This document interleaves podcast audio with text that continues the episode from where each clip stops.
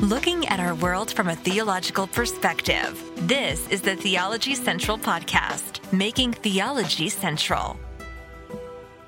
Good afternoon, everyone. It is Tuesday, February the 14th, 2023. It is currently 4:27 p.m. Central Time, and I'm coming to you live from the Theology Central studio located right here in Abilene, Texas.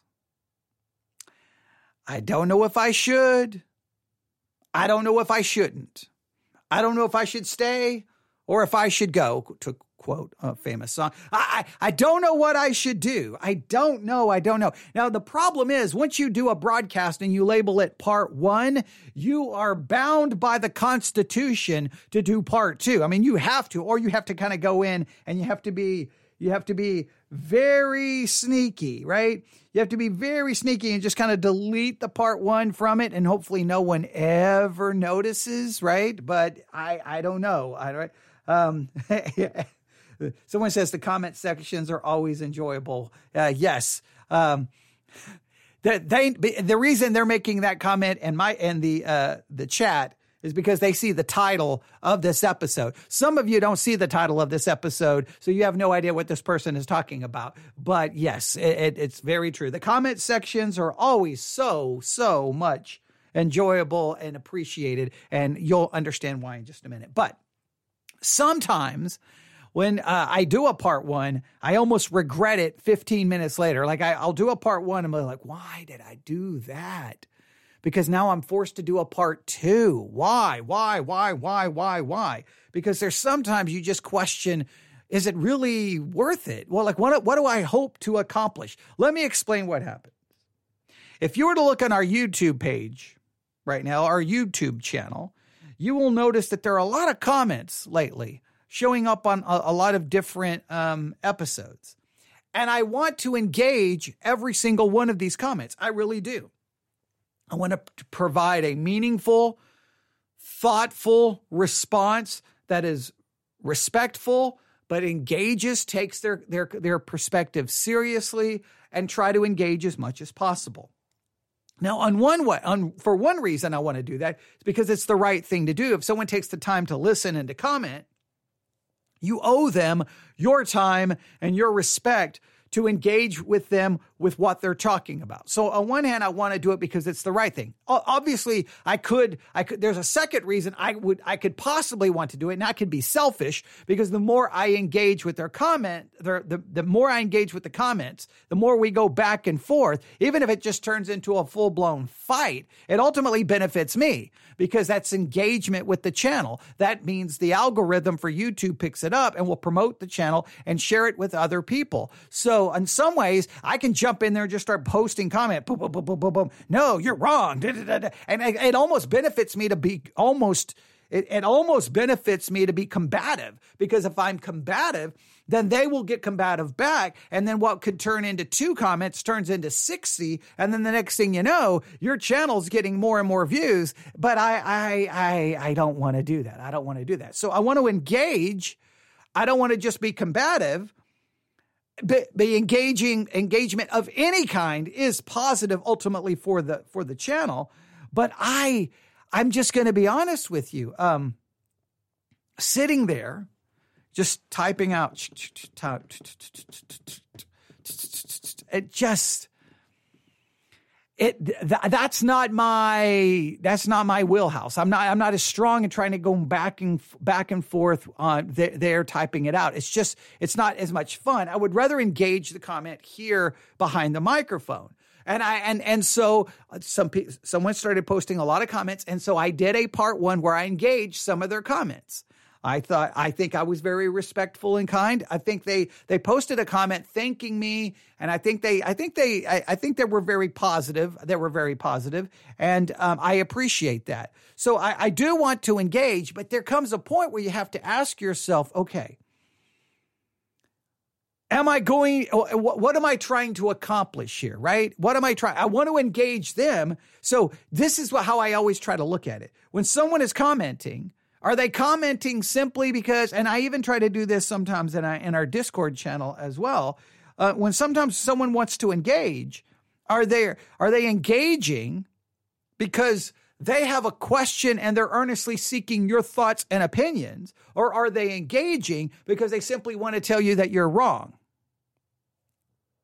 Okay, well, if they simply want to tell me that I'm wrong, and then I simply try to go back telling me no, that no, no, no, I think you're wrong. Rarely does that go anywhere. It just goes like you're just a hamster running in a, running on a wheel that's going nowhere. And I and I'm not a fan of that. See, my I've changed a lot. When I was younger, I'd be like, "Oh yeah, let's go back and forth. Let's go, let's go," because I uh, had this utterly foolish idea that somehow I could show them I could convince them that I'm right. Or I, I hate to say this. I know this. I know you're going to be shocked by this. I know. But I sometimes viewed it as almost like a debate, like a competition. And if I could win the debate, then I was right and they were wrong. Right. And so, and, and well, guess what? You can win a debate. Who cares?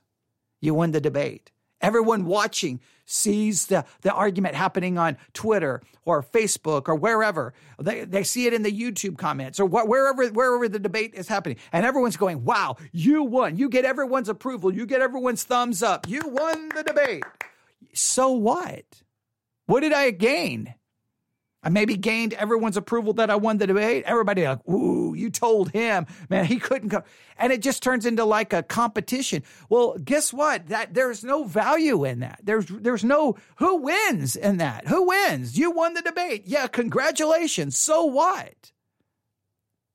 I've watched that happen on, on in uh, Christian podcasting, right? Where someone will say something about a podcast, and that podcast responds to that podcast, and then that podcast responds to that podcast, and then everybody's listening to both of they as they go back and forth, and it's like ooh, ooh, ooh. It's like two kids on the playground, you know, throwing insults at each other, and everybody's like ooh, burn, ooh, oh, call the fire department. That person's on fire, you know what? And it's like just stop. It just I, I, there's there's no value in it. So you you always have to determine, okay, is this person wanting to know, or are they just trying to put put forth their their perspective? And if they put forth their perspective, they already think they're right. They're not really looking to hear my perspective because they already think they're right. So what's what's the point, right? So I've always have to go. What do I do? What do, and I try to make the best decisions. I try to make the best decisions. I don't say I always do so, but I always try to respond as as gracious as I can. But sometimes, especially with podcasting, it can be weird because like you're doing a podcast about A, but because you didn't address like you're trying your focus is on point A, but because you didn't address point B, C, D, E, F, G, H, I, J, K, L, M, N, O, P, Q, R, S, T, U, V, W, X, Y, and Z, they're like, well, you didn't mention this and you didn't mention that. Well, I'm because I'm focused on this. okay, I'm focused on this. So, you know, it's it's so weird like how it, it, it's always supposed to work. I appreciate the comments. I appreciate the engagement, but I always have to go should or shouldn't I? What should I do? That is the question. And how should I approach it? Right? Do I approach it by simply I'm just going to ask questions. I'm not going to even defend my position.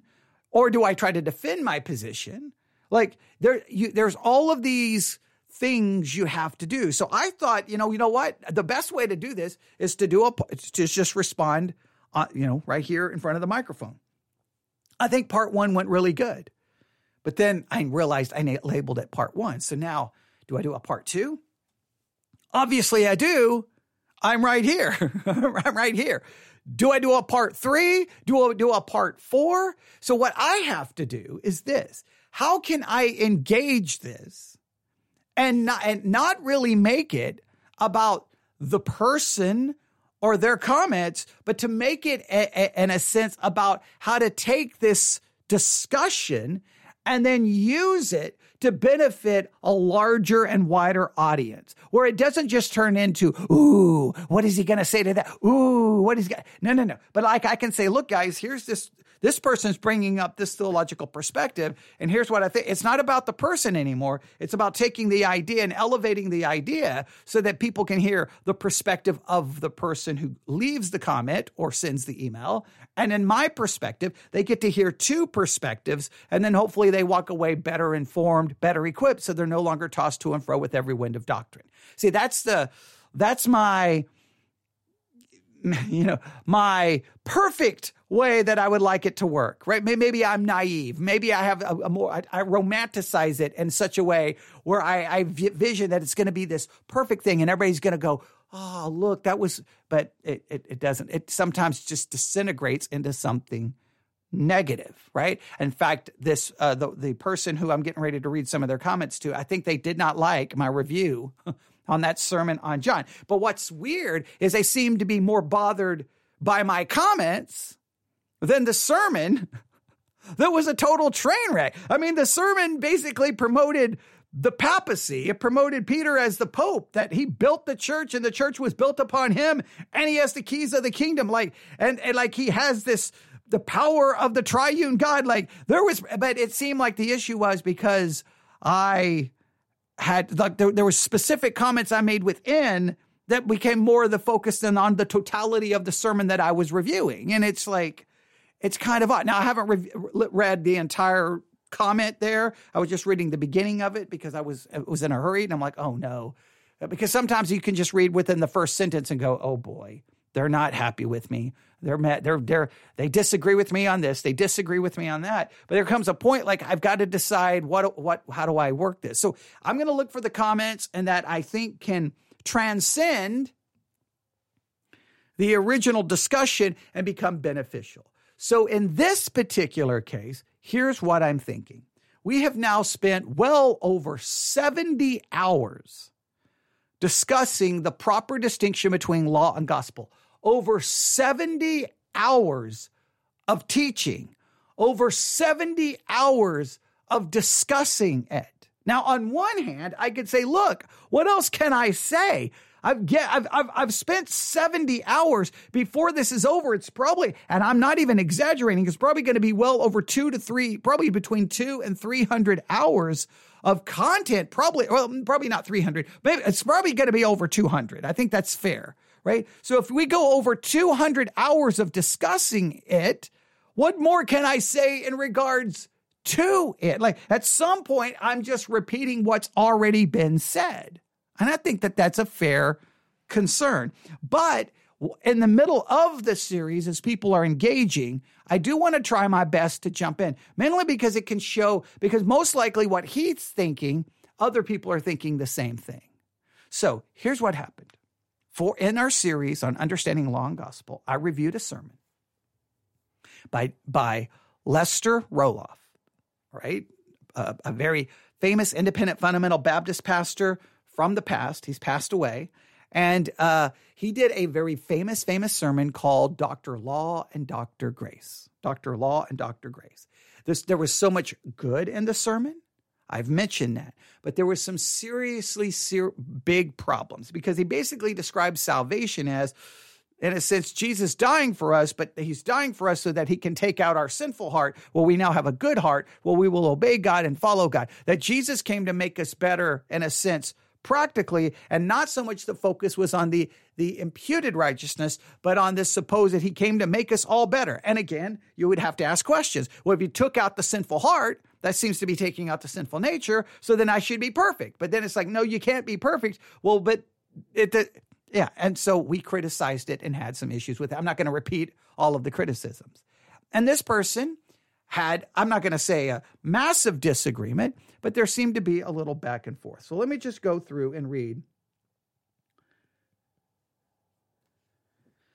Let me go through and read. I just got a message. Someone says, uh, Why I'm anti Valentine's. Okay, all right. I, I, I, don't have time to get into that right now. All right, here we go.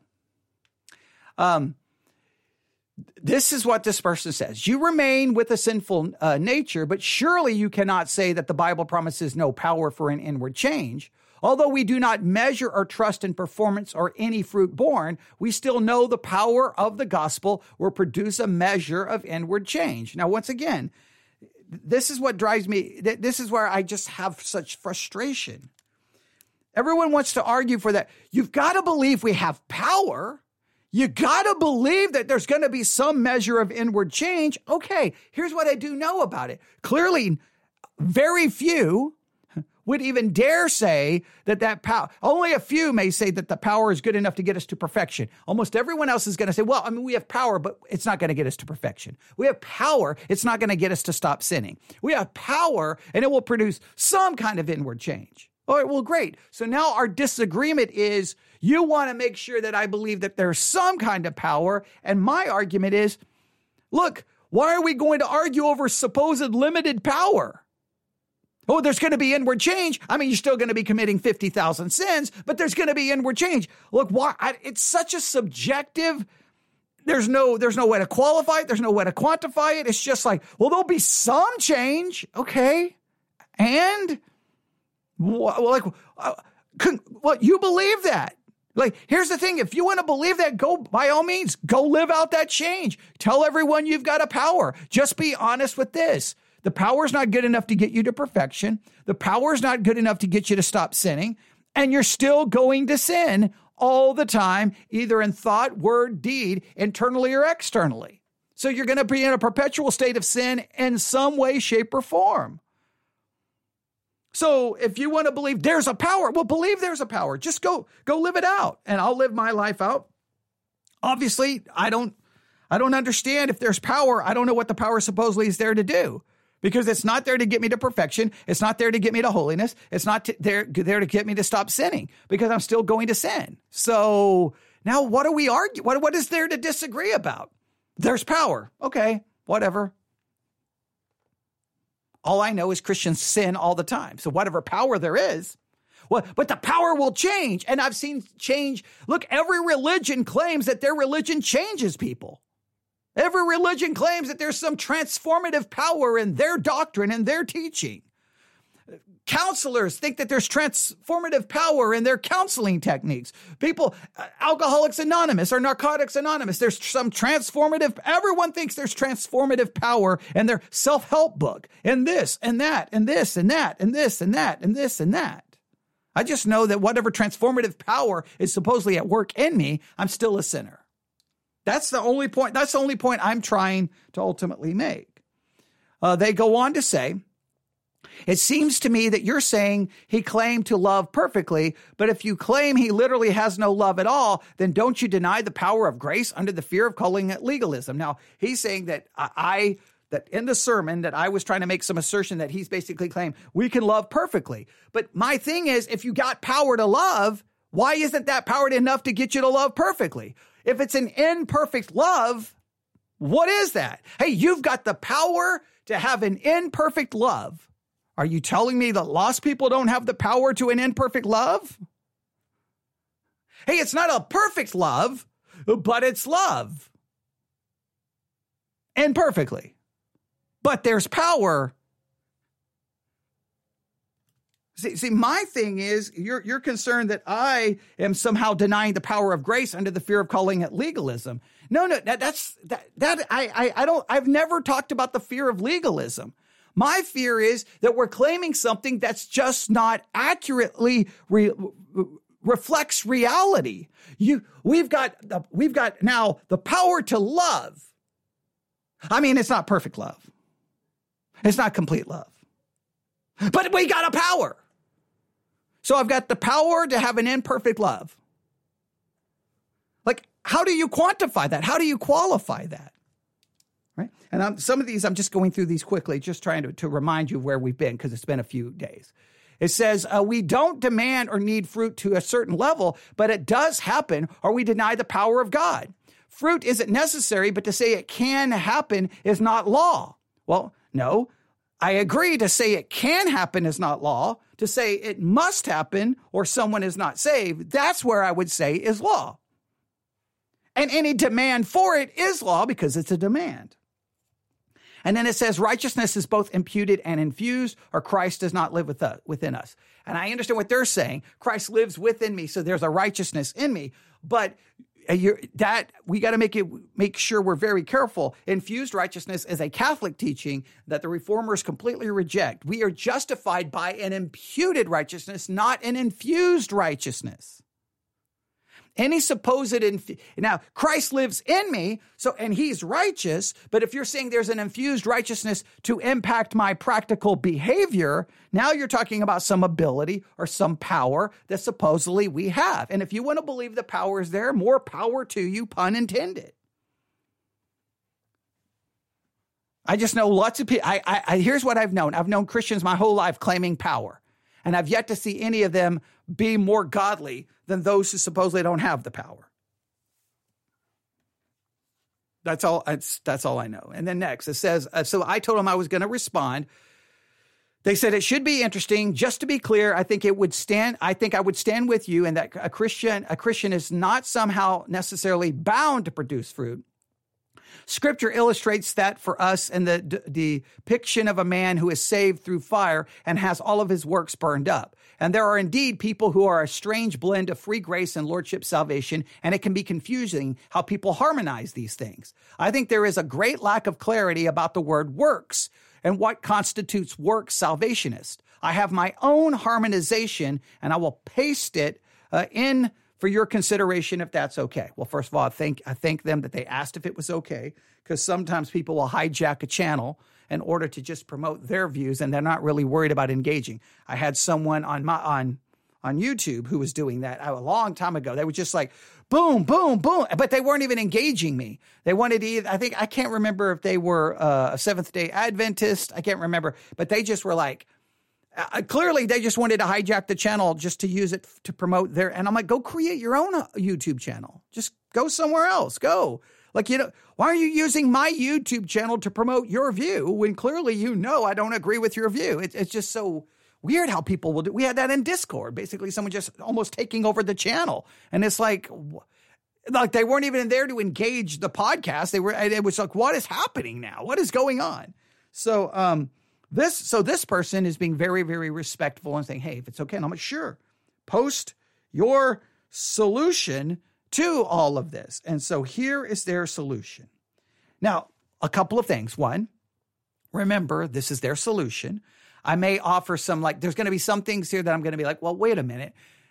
And I know, uh, but it's not directed necessarily at this person. It's directed more at how this plays itself out in other scenarios. Because again, I'm taking this and trying to remove it from this agreement or disagreement on YouTube and make this beneficial for all of us. Because it starts off this way one tricky little argument Calvinists use that Arminians are work salvationists now, I got to stop right here. I know that he's just trying to post his solution, but let's just I just want to make things a couple a couple of things clear. And my discussion on law and gospel over 70 hours.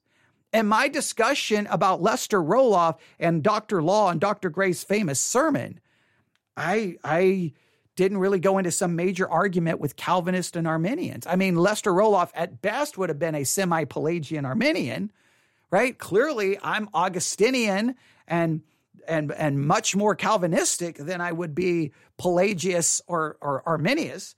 So um, I, I I really I wasn't going there. I didn't really I didn't disagree with Lester Roloff because I'm supposedly a Calvinist. I do I don't believe I I don't believe I ever and I'm not saying this person is making this accusation. I don't believe I ever accused Lester Roloff of being a works salvationist.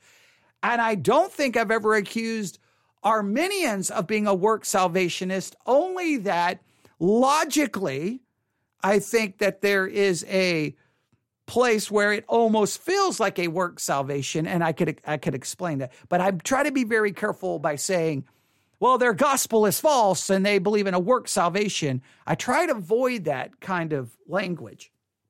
But and and I don't and just remember when I'm dealing with these issues, between what power we have or don't have, I'm not looking at it from a Calvinistic perspective. I'm looking at it like the power doesn't exist because I don't see it. That's how I'm looking. Like I'm saying, look at everybody's Christian life. Nobody can be perfect. No one can stop sinning. No one can be holy. There's a limit to whatever power you claim. So now we're just trying to argue over, well, it's 20% power, it's 40% power, it's 60. And that to me is ridiculous. Forget reformed, non reformed. It's just the reality. Here's what I know we all sin. thought, word, deed, internal, external. And because I know that, so I, I don't even try to. Now I will I will argue. I am arguing against a Pelagian view that basically denies total depravity, and I would and I would disagree with a semi-Pelagian who obviously believes depravity doesn't affect the will, which makes no sense because if the will is not impacted by depravity, then you could just will to be holy even without salvation, right? Which would be a major problem. So I mean, I do have issues there, but my whenever this discussion happens, I think people get so confused by my perspective my perspective is all I hear is, you've got power. You've got power. You've got power. You can do it. You can now say no to sin. You can now say yes to God. You can do it. But, but, but, but, and then it always, you just wait, wait, wait, wait, wait, wait, wait, wait for it. And I, I've shown this a thousand times uh, and, and sermons where we'll be reading something that will be given this you've got power and then I'll I'll scroll down the page and sometimes I'll take the book that I'm using and actually show someone in the sanctuary. I did this uh, the other night at Victory Baptist Church. I'm like what is that word? And it'll be but but. And as soon as I see that I'm like but obviously negates everything that comes before. And this is how it works. You have power. You can say no to God or you can say no to sin. Yes to God you can do this. But, well, you won't do it perfectly. Yes, you're still going to sin. Yes. You, and it's like, well, that just negates everything you said about the power. So to me, it's not even about an Arminian Calvinistic thing. This is just about you want to claim power. I want to claim we st- uh, this is what I want to claim. We still have a sin nature. We will continue to sin. We do not have the power to be perfect. We do not have the power to be holy we will continue to fall short of God's standard and thought, word, and deed by what we do, by what we leave undone, internally and externally. So, whatever power you want to argue, you've got to just be more honest with the limits of said power and be more honest with how much we fall short. That's all I ever try to say. All right? So, whatever Calvinists and Arminians are having a fight over work salvationists, then by all means, that that's a fight that I understand has been going on. Now he says if you study James 2 and believe this is in fact the inspired Bible, we see James specifically say faith alone does not save. In fact, it makes a big point of it. You know what? I completely agree that it does. And guess what? This has led to nothing but division for 2,000 years of church history because everyone has their own interpretation and how to how to proceed with this. Some say that means you can lose your salvation. Some means some that well, well no no no works are required for salvation. And some believe well no this is the test to prove if you were ever saved. And everyone's got their perspective. So clearly, first of all, we're dealing with a text that look, if it was simple, there would be agreement. There's literally no agreement on how to handle James. We know Luther had major issues with it. All kinds of. Look, if we're honest, everyone has issues with it. If we're honest. Now, let's see what he says here. Does this ruin the whole faith works dichotomy that the Reformation set up for us? Only if we misunderstand the term works and start equivocating with it. If we make the word works to be something that never can be a part in saving you, Calvinistic double predestination necessarily logically follows. Now, stop right here. First of all, not all Calvinists believe in double predestination. That's not accurate. Two, I'm a Calvinist. I don't hold to double predestination. And three, I don't know. I don't think that uh, misunderstanding the term works has anything to do with Calvinistic double predestination.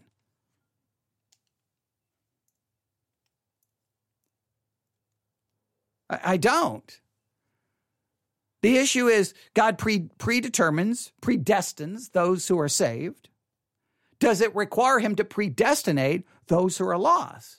Or do we understand it that everyone already is born condemned, already going to hell? God doesn't have to do anything active for them to go to hell. Everyone's already going to hell because they are guilty in Adam and have a sinful nature. God doesn't need to predestine someone to go to hell. They're already going to hell because they're born a sinner. He has to predestinate, elect those whom he will save because everyone else, he doesn't have to do any positive action towards them. Now, other can say, well, wait a minute. If he's predetermining uh, some to salvation, well, then by default, he's predetermining the others to damnation or reprobation or however you want to describe it.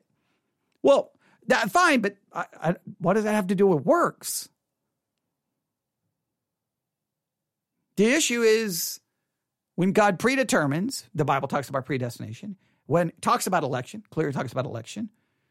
How does this work towards the saved and those who won't be saved? But he, he connects it that if we misunderstand the term work and, start messing with it, then we're, then we're, we're going to end up, it's going to, Calvinistic double predestination necessarily, logically follows follows. In fact, by giving them that one point, there is no way to avoid their conclusions. But that point does not need to be granted them. There is, in fact, a different kind of works, and we can prove it. Okay, so now, again, this person is coming at it very, very assured of themselves, very much that they can do it. And they and when they refer to they, obviously they're not Calvinistic. Uh, they may not perceive that I'm Calvinistic. But just remember, we hold to the London Baptist Confession of Faith, 1689. So obviously we're Calvinistic. But that's I, to me, I don't have any desire to even get into that debate. So let me try to reframe this one more time. My debate is Christians sin continually and that is a fact. Whatever power one wants to assign them, it cannot get them to perfection. It does not stop them sinning. So there's a limit to said power. That that's that's the end. The end. I, that's that. I wash my hands of everything else. So my thing is, you want to believe in power? Great, believe in it. Go use it. Go use it. There you go. That, that's that's that's that's that's all I would do. And if I don't believe that power is there, then you'll you'll guess what? You're going to be able to show me that you've got more power than me. You're going to be able to show that you're more holy, you're more godly. You're going to be able to prove it because you got a power I don't have. So just go use your power and then just live it out. Now, you have to admit you still can't get to perfection. You have to admit, you still can't get to sinlessness. You still can't get to holiness. So, because holiness is utterly, completely separate from sin. That, that would mean perfection. Now, unless you believe in the complete, complete eradication of the old nature, like a Wesleyan holiness concept, some kind of double blessing, this kind of second work of grace that will get you there, then fine. But I mean, just go, just go live it out. This has always been my approach to this disagreement. Okay, great. You've got the power. Go use it. Go show me. Go show me. Just show me. Some some churches believe that the the Lord's Supper is a means of grace, and through it they're strengthened or they're given power. They're given this. Okay, well you believe that your sacrament that you have a sacrament that does that. I believe it's an ordinance that remembers something. All right, well, then, since you have power and you partake of the Lord's Supper every week, you should have more power than I have. Just go live out a better Christian life. But I've been in a church that was sacramental, and guess what? They didn't live any more godly than those that were in churches that weren't sacramental. That's just the fact. So, uh, the, my approach is really different to this, but that's okay. James says a faith without works cannot save explicitly and forthrightly. It, absolutely does. Now, again, anybody who's ever looked into this just knows that we have a lot of things to try to figure. When when James says a works cannot save, save you from what? Save you from immediately we interpret that to means cannot save me from eternal damnation, or does this mean save that it won't save me from chastisement? It won't save me from and uh, the negative consequences from living in sin. It won't save me like we just immediately apply that to save me from hell. But there's lots of ways of looking at it, and there's all kinds of articles and books. There's nothing I can say about this that hasn't been said before. I mean, there's a, I mean, look, any perspective I put forth, there's really ways. Uh, I mean, I've already covered James. I've got entire sermons working through James uh, and dealing with all of these issues and trying to offer a counterpoint to this. But okay, it says, "What what is the profit, my brethren, if faith?" If faith anyone may speak of having and works he may not have, is that faith able to save him? Yes, and I know that. Again, save him from what? Damnation, save him from the negative consequences of it, save him from humiliation. Like there's again, we can go into a lot of of, of temporal, temporal, we could talk about temporal judgment, temporal chastisement. Lots of things about that. The implied answer here is clearly no. In case we try to squeak around that somehow he repeats the point with more force. You see then that a man is justified by works and not by faith only. Yes. Now, the question here is justified by what? Justified before God or justified before man? I get the all of these issues have been discussed, right? You're right. We're not justified by uh, faith only. We're justified, but justified by whom? In front of men, in front of others, or before God? Right? I, I think that's a good question. Now, now, my Roman Catholic education would say, "Hey, James two twenty four. That proves you have to have works in order to be saved." My Catholic, you know, working uh, attended a Catholic university to work on a degree in Catholic theology because I didn't want to speak on Catholicism from a position of ignorance, but one of knowledge. I know, I know exactly how this works. They go on to say this is a very clear statement. How are we to harmonize this with Paul's declaration, by the works of the law shall no flesh be justified? Not as many lordship salva- salvationists do, by somehow twisting this into works just, uh, just necessarily follow without contributing. It, it, without contributing. It is not as hard as you might think, simply by asserting not all works are works of the law. There is, in fact, a logical existence of something that could be defined as a non meritorious work. There is an action that produces a result without earning it, much like reaching out to receive a gift. Now, again, I, I don't I don't know exactly like I think this this person is trying to harmonize something that I don't think I was even trying to articulate. I'm trying to articulate we claim we have power when clearly we don't. That's that's my argument, right? And if you want to claim you do, then do it. But you have to admit that the power is limited. That's my perspective. They want to get into okay, we can have a work and this work, and then we got that. And now again, he says, I, I, I do have to. I, I will. I will be a little combative here. We. I don't like whenever we take something that has divided the church for two thousand years and say, "Hey, it's simple." Well, then you need to probably get a book out as soon as possible to fix everyone's disagreements. Because obviously, for 2,000 years, people have been arguing and fighting and uh, works, no works, salvation, grace, no, this, that, this, no, no, no, election, no election, no, Arminianism, no, no, Calvinism, no, no, no, Augustinian, no, Pelagius, no, I mean, come on. I mean, when we say it's simple, If it was simple, you'd think at some point there would be like, well, 99% of the people agree with this, and there would be 1% or 2%, maybe even 90%. But of course, their, their way of saying this, now let's make sure we understand this. The lordship salvation, he says, by somehow twisting this into works just necessarily flow without contributing.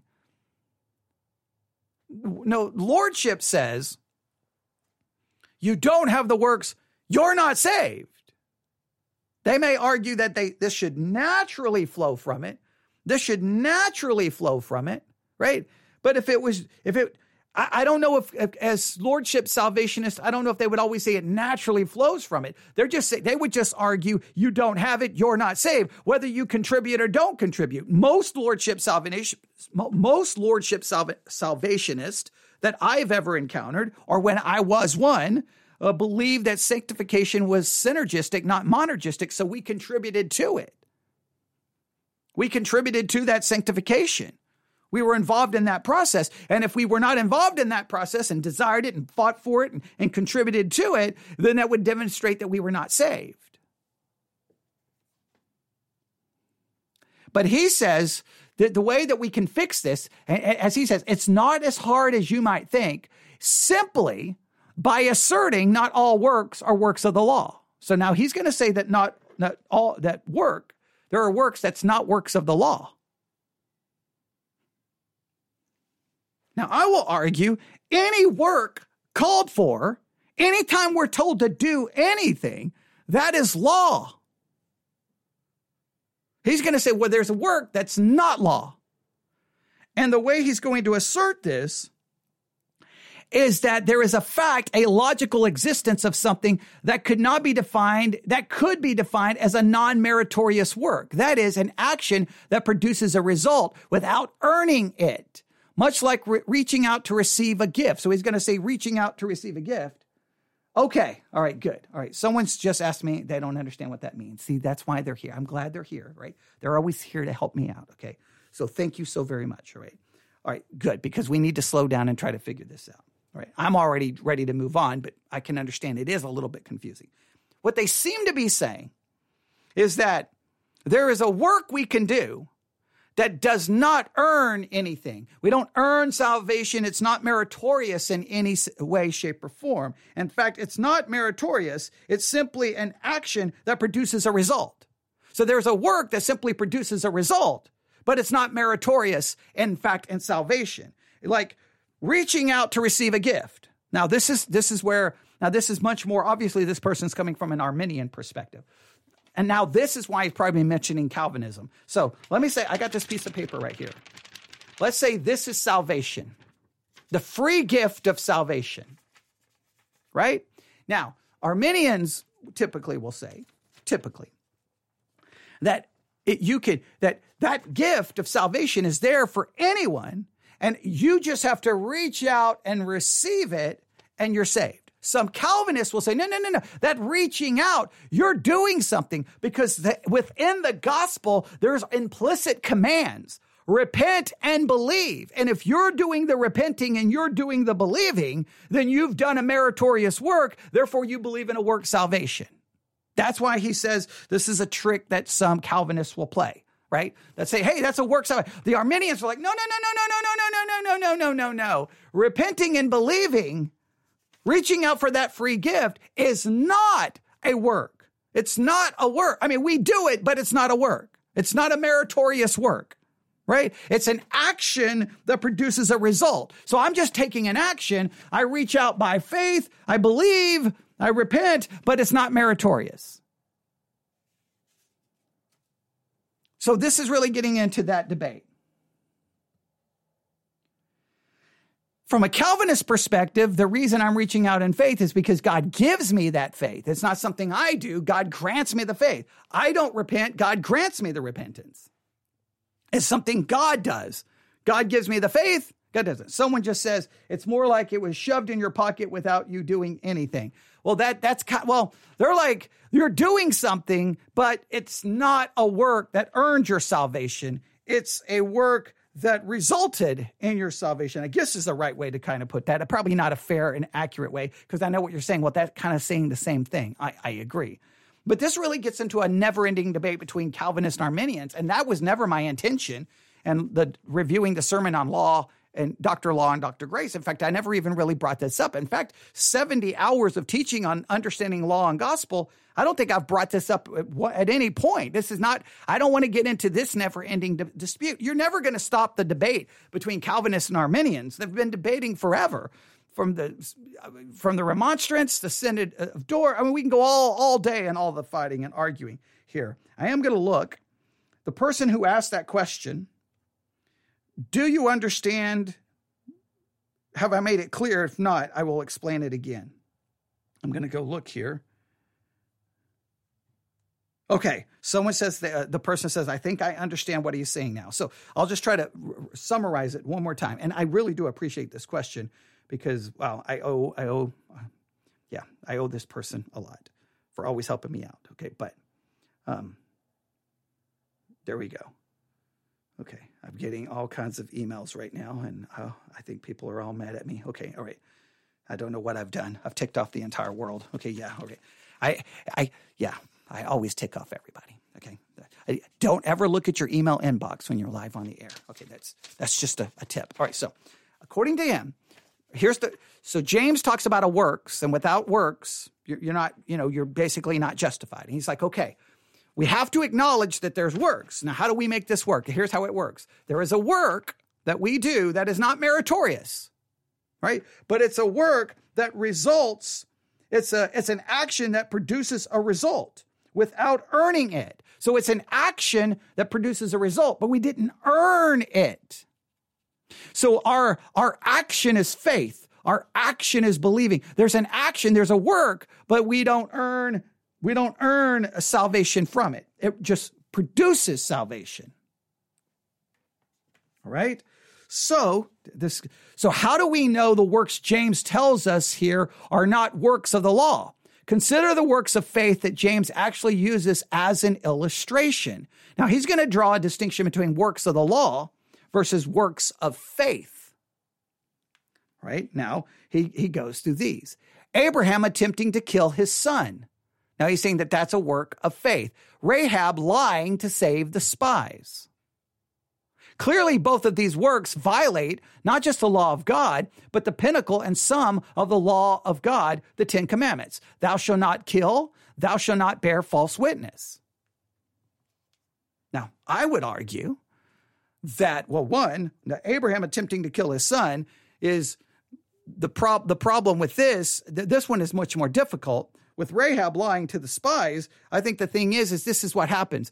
Uh, let, let's try to look at it from a couple of perspectives he's saying that these are works that do not violate the law, that these, these are works that violate not just the law of God, but the pinnacle of the law of God. So they violate the law of God. I will argue that this is the thing that we do works all the time that violate the law of God continually. They violate. But in Christ, we are forgiven and we are still shown to be holy and righteous. And our position all right. That in other words, Rahab may have lied. And whether that's right, that, that we can argue that it was wrong to lie. We, we let's just say we'll say it was wrong. In Christ, she can still be called righteousness. In Christ, she sh- can still be called godly because of her faith.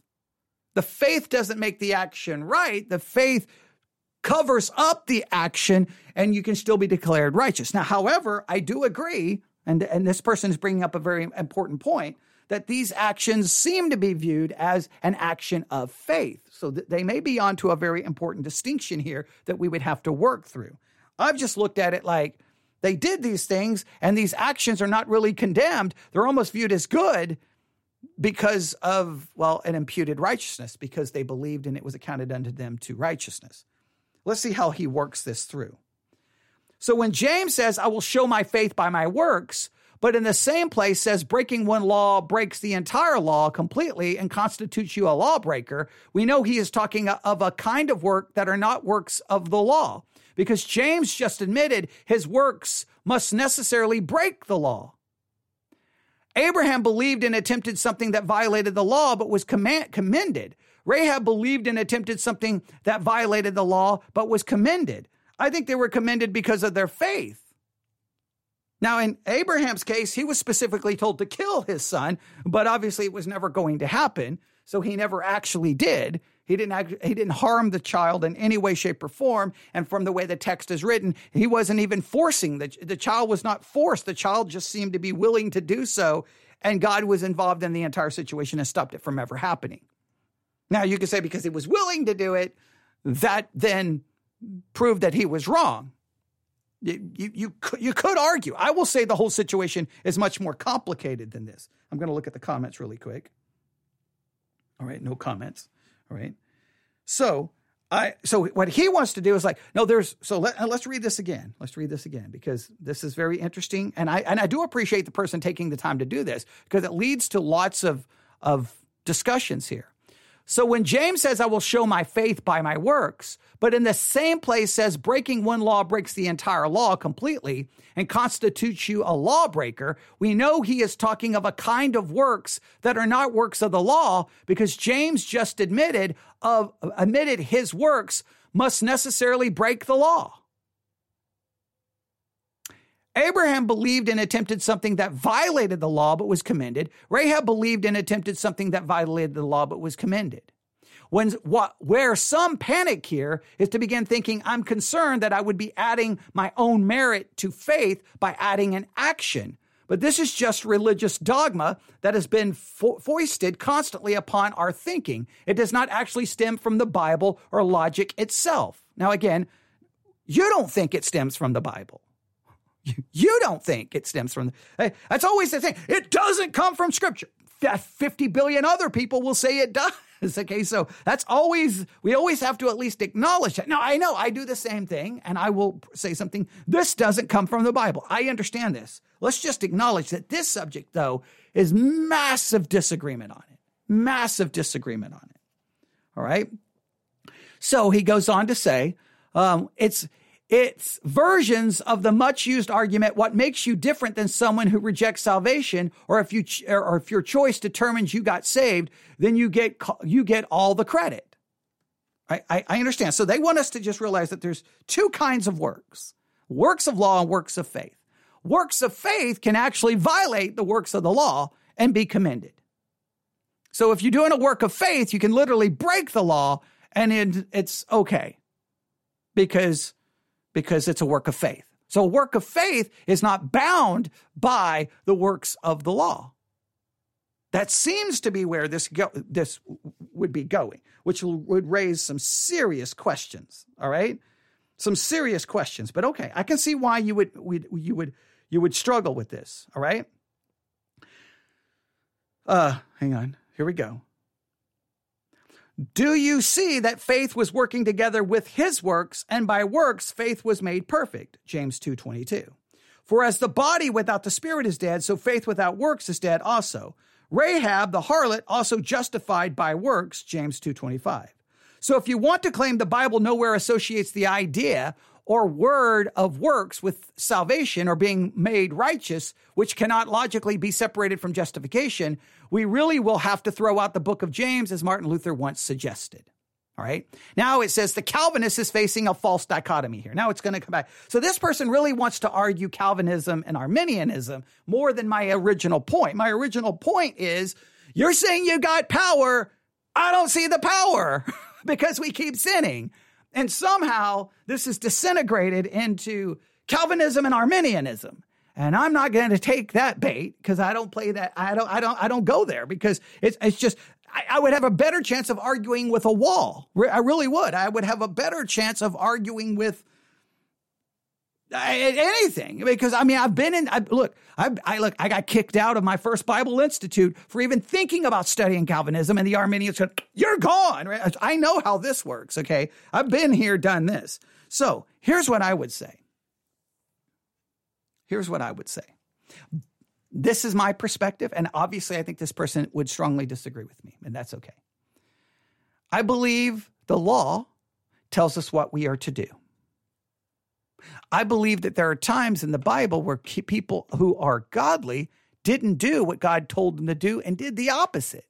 And yet those people are commended. Everyone in Hebrews 11 is commended. Everyone in Hebrews 11 did something wrong. Now you can say, well, they did something wrong, but they were doing works of faith, so it was okay. Well, I, I hope I hope we wouldn't say that, right? Because they did things wrong. I think what we would say is, in spite of their wrong, they're co- still commended because by faith, a person is declared to be perfectly righteous because of the imputed righteousness and the imputed, imputed obedience of Christ.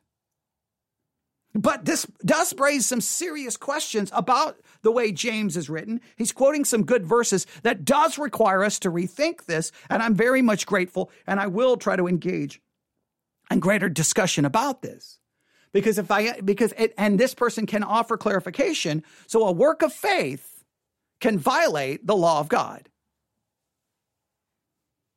So like if I'm doing a work of faith, for example, if Abraham killed his son, but it was a work of faith, would he be wrong or would he have been right? Rahab straight up lied. Because she lied, it doesn't matter that she bore false witness or she lied, like because it was a work of faith. So, so if I can do a work of faith, if I can have faith in what I'm doing, then it doesn't matter what God's law is. So if I want to have physical relations with someone who I'm not married to, but I but it I do it by faith, then it count like I need to understand exactly how this works, right? Because if you're gonna say, well, here's a work of faith, because it seems like they this is where the direction they seem to kind of be going. I'm, I'm going to make sure I read this again. All right. Um, So when James says, I will show my faith by my works, but in the same place says breaking one law breaks the entire law completely and constitutes you a lawbreaker, we know he is talking of a kind of work that are not works of the law because James just admitted his works must necessarily break the law. Abraham believed and attempted something that violated the law but was commended. Rahab believed and attempted something that violated the law but was commended. So therefore, you can break the law and be commended as long as it's by faith, or just having faith in general allows me to break the law.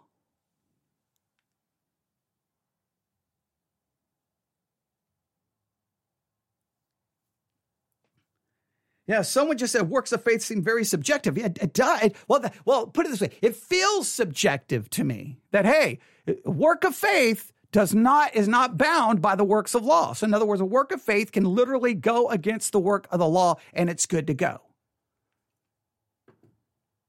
How far do you take that? Yeah, who determines what work is or isn't by faith? Especially if it breaks the law. That's I, that, that's a good question someone is asking in chat.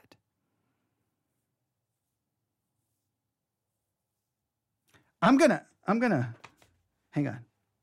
I'm gonna I'm gonna do a search here because I'm very interested now. This this person has definitely got me thinking. All right, and hopefully everyone understands. I do want to say this because I'm almost gonna have to stop here, but I want to make sure everyone understands this. Look, when when anyone argues with me or disagrees with me, I hope you understand. No matter how much I disagree, no matter how much I push back, the one thing you can be absolutely certain of is that I'm going to take your perspective as seriously as I can. And then I'm going to work as hard as I can. I'm going to work as hard as I can to consider it and to rethink my position. I've got I've got all of my Christian life to clearly demonstrate how I've changed my position. I'm willing to change my position like that. I am not bound to a position. I am not. I am bound to the pursuit of truth. So I hope if this person, even though I may be pushing back, I'm going to be really considering this and thinking how this would work. So I'm going to look at this. Can I'm going to I'm going to ask Google.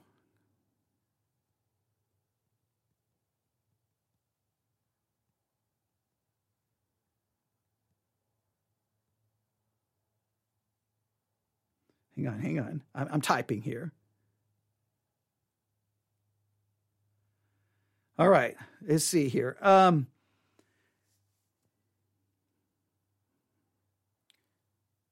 Okay, um, well, this is not helping me here. Okay, here we go. Here's from. Okay, this they're, they're this is from. Uh, I don't know who wrote this book, but this goes into a whole. Oh, we may have to look at that. Okay, that's going to go into a whole different discussion. I don't want to go there now. I can't go into that now. All right. Um, I don't know if there's a major discussion here. Okay, I don't know if anybody really wants to answer this question specifically. Um, okay, let's see. Works. I'm going to put. I'm going to go here. Works of faith, and I'm going to. I'm uh, type this differently. And works of law.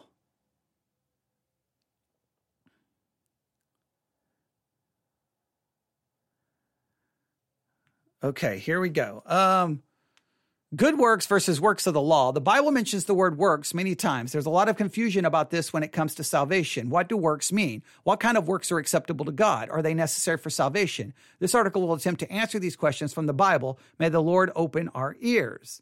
The Bible mentions the word works many times, and there's a lot of confusion when it comes to what it means when it comes to salvation. Sometimes the expression works of law is used uh, is used. Other times good works is used. What does this mean? What are good works? What difference does it make for us today? It is important to know the kind of works the Lord accepts or rejects. The post has given uh, given you, dear reader and seeker of truth, a better idea of what is meant by the expression. May the Spirit of the Lord open our ears. Good works, our own good works. I apologize for clearing my voice there. I usually mute the mic when I do that. Many Christians know the famous verse used in Ephesians 2 about uh, that for by grace you're saved, not of uh, uh, that's not of yourselves as the gift of God, right? Not of works, lest any man should boast. All right. Um,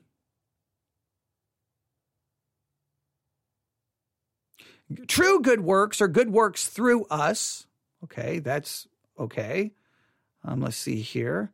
So Works of the law. We saw in the previous section that we can have bad good works and real good works. Bad good works are works that are done by our own strength and do not originate by God's Spirit in us. True good works are good works originating in the faith that God deals us.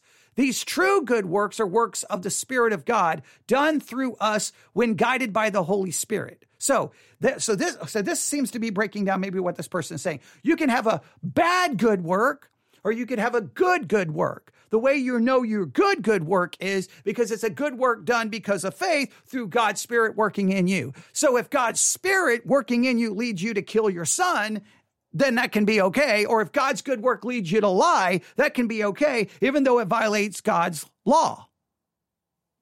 That seems to be the indication here. So you're right; it becomes very, very, very subjective. We uh, so it says these true good works are works of the Spirit of God done through us. In this section, I want to talk about the works of the law. What does the expression means works of the law? All right. Um,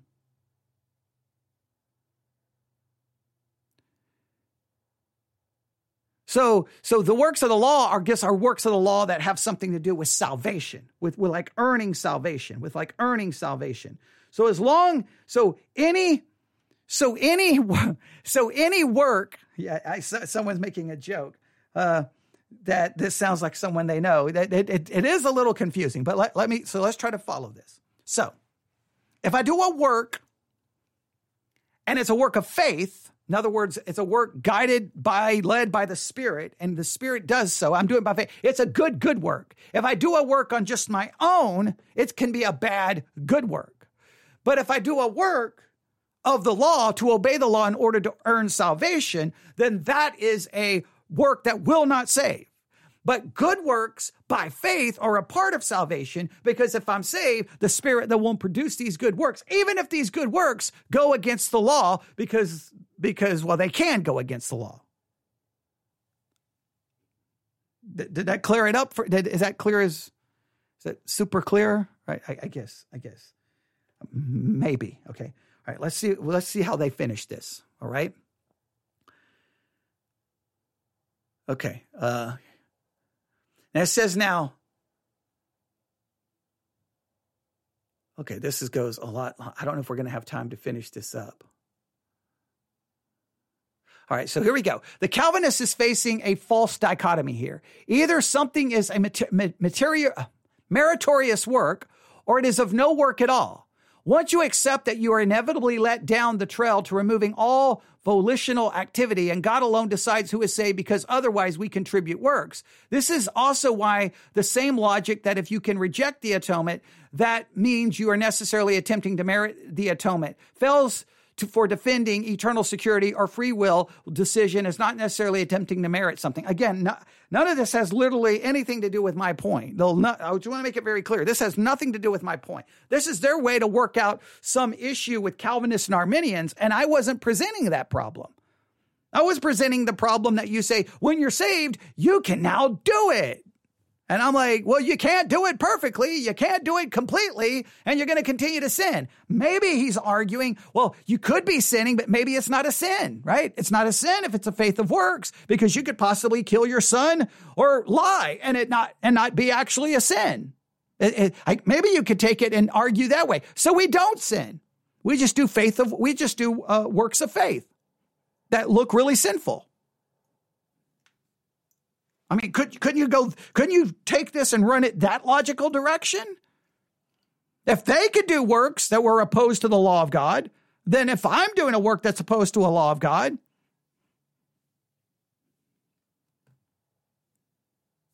why would my works be wrong?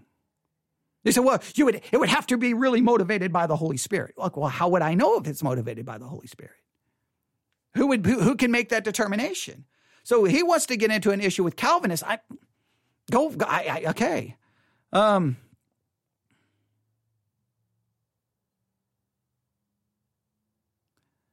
It says, so if you simply free yourself from that logical error, you can show, uh, you can, you can, uh, uh hang on, let me re- uh, do something really quick here.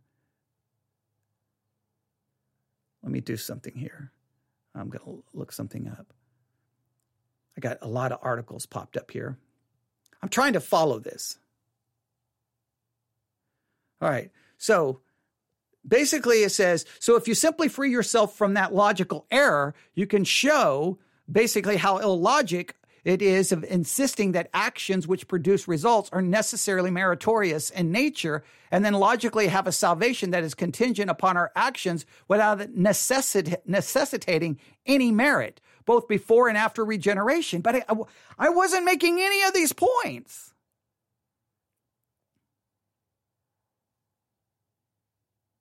Or may, maybe I, I, I mean, I, I,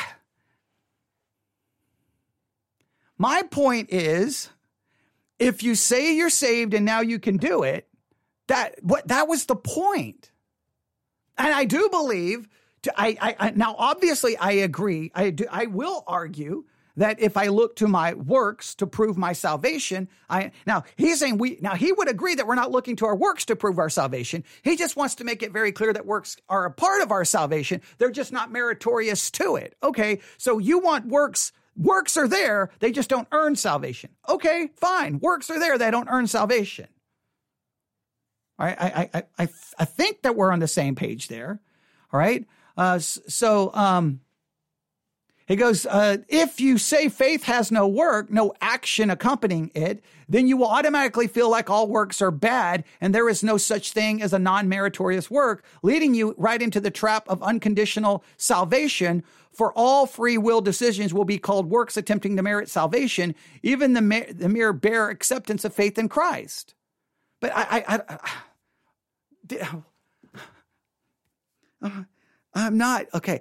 So I believe my salvation is secure because it's based off the finished work of Christ. Not because I'm worried that some work will be meritorious. I'm not, I'm not looking at it from that perspective.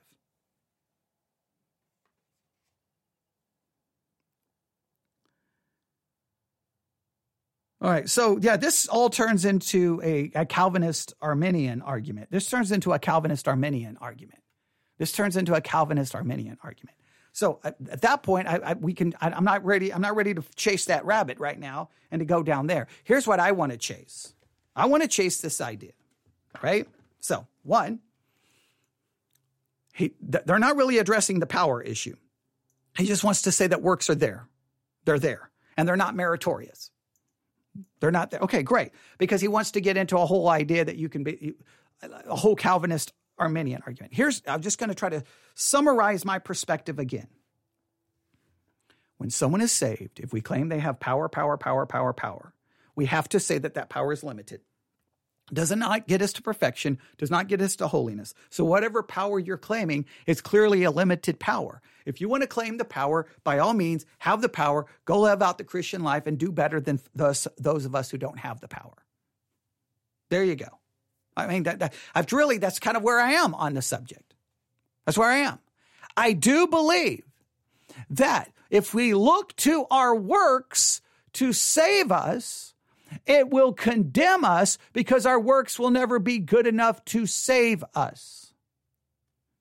Because uh, God's law demands perfection and we will never be perfect. Now, if you want to come along, now I'm not saying that this is what the person was doing, but try to argue, no, no, no, no, no, no. So we can look to these works of faith, right? And as long as they're, as long as these works are works of faith, then they could prove our salvation, I guess, because they're works of faith. But even these works of faith could actually violate God's law. So we could still see that we could look to these works of, I'm not looking to any work of all that I do. I'm looking to the finished work of Jesus Christ for my salvation.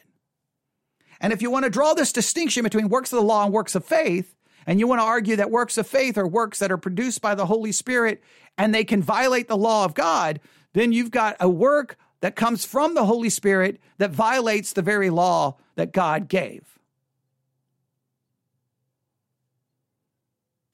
But I do agree, James does present a very difficult issue at this stage and we'll have to address this maybe next time. I don't know if I'm going to do a part three, but I may. I may. I may go through some of this and try to look at the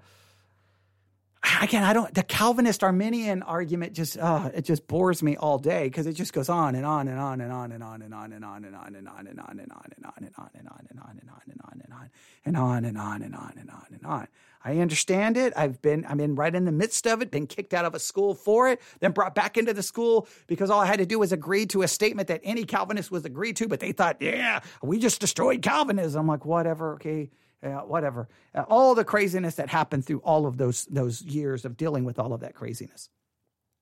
But fine, I like I I'm not like that. Really wasn't the the, the flow of the argument.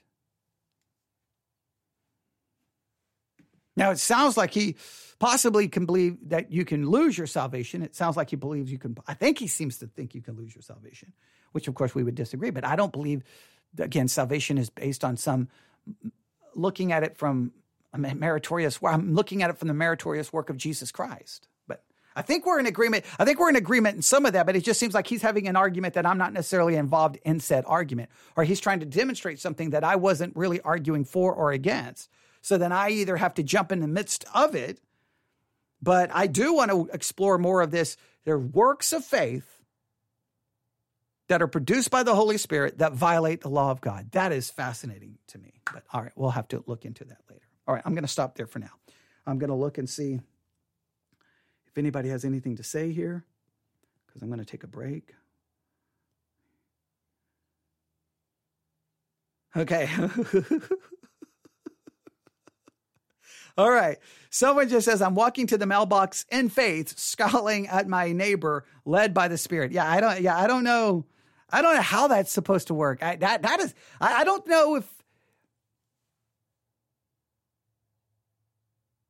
I mean, it's a it, it is it is interesting that they're trying. I, I don't know. What, maybe I've dealt with this before and I missed it. I don't know, but I am gonna I am gonna work on it a little bit more. But for now, you can contact me newsif at yahoo.com. Newsif at yahoo.com. That's newsif at yahoo.com. Whew. Wow. Now I got to take a break. Wow, that's an hour and 11 minutes. I'm exhausted just trying to work through that. You talk about hurt your brain, trying to follow all of that, trying to follow all that, because I'm trying to follow what applies to what I'm talking about versus do I get into all of this argument about Calvinism and Arminianism? Because then we'd have to go back and go, no, Calvinists are saying this, no, Arminians are saying this. Yeah, I, I yeah, I don't know if I want to go down that path right now. Maybe at some point we will. But newsif at yahoo.com. Hopefully, this was helpful to someone. Everyone, have a great day. God bless.